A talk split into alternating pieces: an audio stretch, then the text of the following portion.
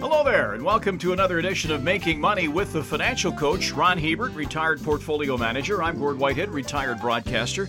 Ron, we've talked in the past about how do you find a financial advisor. Sit down, you have a list of questions, you try to build a relationship, you get comfortable with each other, you start investing your money, and then lo and behold, some years later, at whatever point, whether your advisor leaves to go to a different location or to a different company or they retire, what happens when you lose your advisor? Well, if the advisor retires, that's usually the easy one because typically, if you know you're going to retire in five years, you go out and try to find someone that you can train or that has lots of experience to come in and you introduce them to all the clients and the, the transition is is gradual and it's pretty seamless. So generally retirement is the easy one that doesn't require a lot of work on your part. It's usually very, very seamless. Where the problems exist is if the advisor moves to another investment house, uh, either because they've received a more lucrative offer uh, or they they just sense better opportunities at, at the new place or have products that they can get that they can't get at the former place. If you find yourself in this situation, you'll have two choices to make. Either you're going to move with the advisor to the new firm, or you're going to have to stay where you are.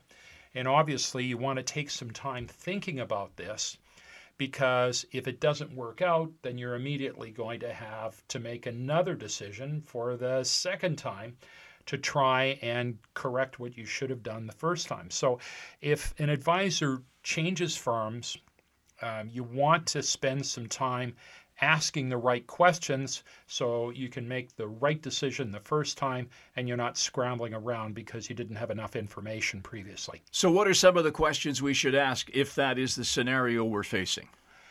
Well, the first thing that you want to ask if you're so let's focus on if your advisor goes to another firm.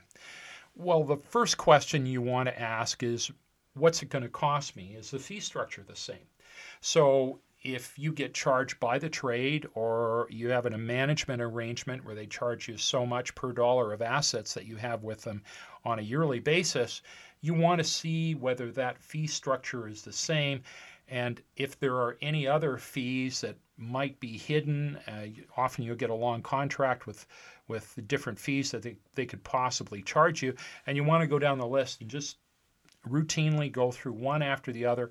Am I going to get charged for this? Am I going to get charged for that?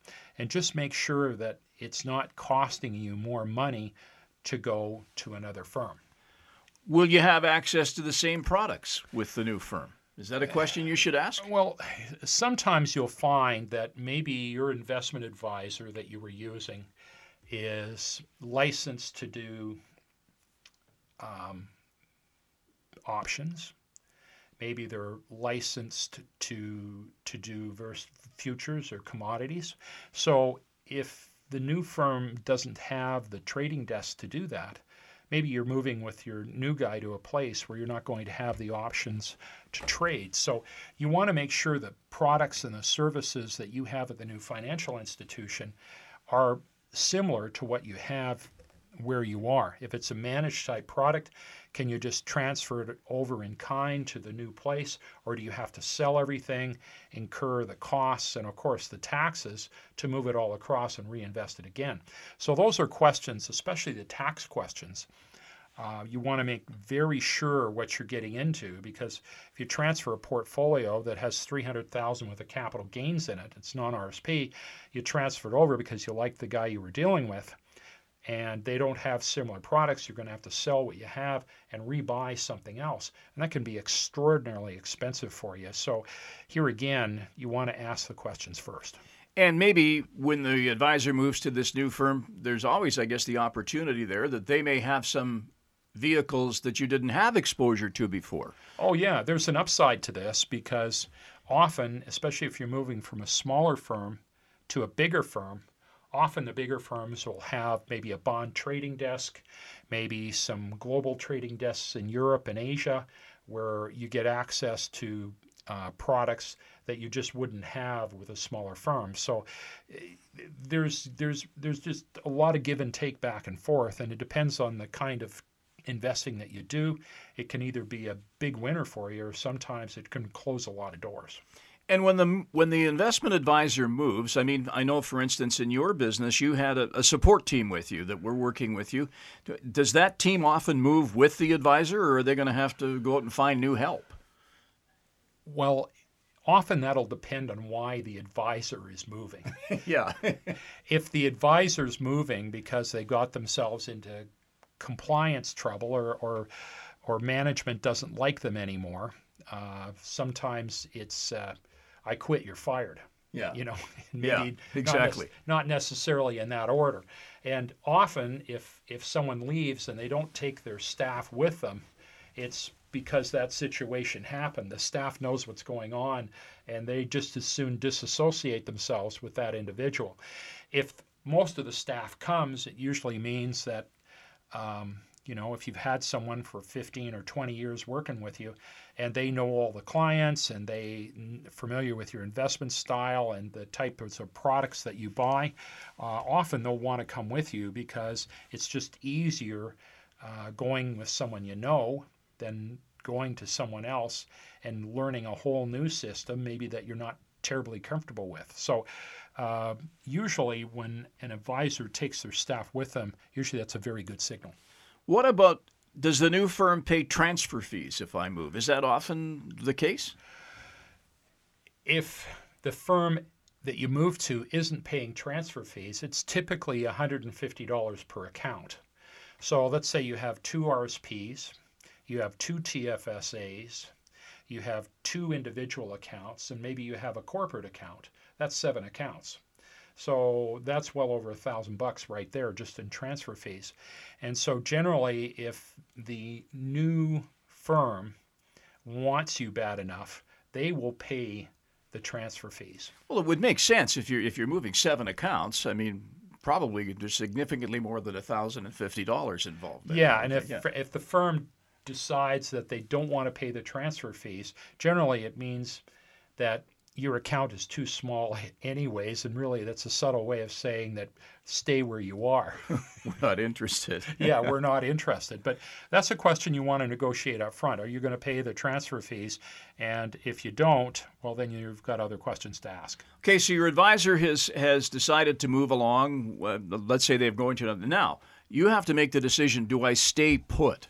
And and how do you go about doing that well, here again, if you find that you had a rather awkward relationship with uh, your advisor, and this is just an opportunity for you to, uh, they're moving on, and it's just an opportunity for you to sever the relationship in a nice way where it isn't really awkward, where you just say, well, no, I think I'm more comfortable staying where I am, then here again, there's another list of questions that you want to ask because typically, if you decide to stay, management at the firm is going to pick a new advisor for you. And so you want to ask them was the decision based on the new advisor I'm going to? Was it based on their level of profitability with the firm? How much seniority does this person have? Was that a part of the criteria?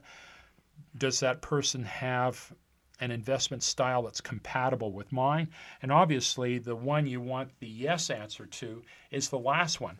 Does the investment advisor does he have the same style and, uh, as as I do? If I'm a trader, I want a trader. If I'm if I'm conservative and I want to buy stocks for the long term, is that kind of person going to do it? Or are they going to try and sell me managed products or mutual funds or ETFs or other things when I don't particularly want that? So you want to find someone who's who's linked up with you, but they're linked up for the right reasons, not just because they're being rewarded because they do a lot of commission for the firm or they're in management's good books. So you want to make sure that there's a very good fit for you.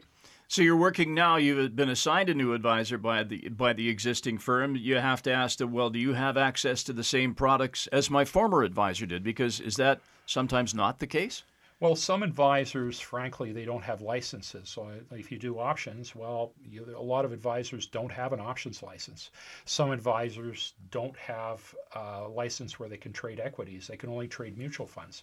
Or some just do insurance type products. So you want to make sure that the, especially if you have no um, plans to do anything else, well, if you've got an advisor that just you know pretty much focuses on funds, that's fine. But if you need a little wider runway, with your investment choices, well, you want to make sure how they're licensed and make sure that they they have the ability to, to buy you the products that you're looking for. All right. Are my fees going to stay the same? That's the big one, right? well, he, here again, uh, just because you get a new advisor at the same firm doesn't mean that that advisor is going to charge you the same fee as the departing advisor. Often, that you'll find that if there's 10 advisors in a room, they have 10 different fee structures. So obviously, if the fee structure is lower, that's good for you. But if the fee structure is higher, well, you want to make sure that you see that and renegotiate that before you sign the transfer documents, not after you get your first month statement and uh, you see the fees deducted from your account. And I suppose one of the big ones is you should, when you're you're sitting down and you're making this consideration, you want to know what kind of experience you're dealing with here. Like, how long have you been at this, and what's your track record? That is whether you're um, looking for your, your, a new advisor, uh, or you're planning on staying at a firm and they're appointing an advisor for you, you don't have to take the advisor that they recommend to you. You can be more specific by saying, no, no, no, I need someone who's, you know, I want to deal with a woman because she understands my issues, or I want to deal with someone who um, has a focus on um, stocks and bonds, or I want to deal with someone who can write covered calls on stock. You have the option of, of picking of having some say in the choice. And of course, one of the things that you should be adamant about is that you want a new advisor that's got some experience. You want an advisor who isn't getting his financial education with your money, you know. So it's important to have an advisor that's usually I'd recommend who's gone through two market cycles. Often you'll learn quite a bit the first downturn of the market, you'll learn a lot more after the second one. So after you've experienced two opportunities to lose money, uh, generally you don't make those same mistakes again. So if you're looking for someone, someone who's brand new and wet behind the ears, they might be very wonderful people and they might work very hard, but frankly, this is business is a learning curve and you learn a lot and you'll learn most of what you know, not in the good markets. You'll learn it in the bad markets. In other words, you want the grizzled veteran. I yeah, the veteran who's had the wee beat out of them a few times. so there you go. If if you've been dealing with somebody and you're comfortable with them and they decide that they are going to move on to greener pastures or perhaps face retirement, well, retirement's a different situ- situation because you don't have a lot of options there. But otherwise, there are some questions you should ask, kind of like when you're looking for an investment advisor at the start, which we covered on a show some time ago. All I can say is that don't let this catch you unprepared because if you don't make a good choice, then you have to disentangle yourself from the new advisor you're with. And often that's very uncomfortable. It can tend to be emotional and stressful. So make the good choice the first time, and so you don't have to do it again. So you're not making the choice twice or three times or four times. If your advisor moves, sit down and make a plan, and again, work the plan. Ron Hiebert is the financial coach. The show is called Making Money. Remember, if you have a question for us, we'll try to tackle it.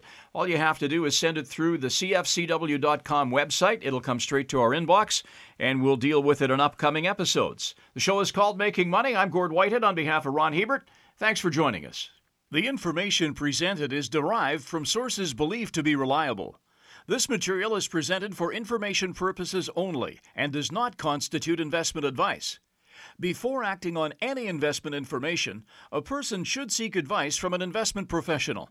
The presenters may or may not hold positions in the securities discussed on this show and will not be responsible for any losses sustained from acting on this information.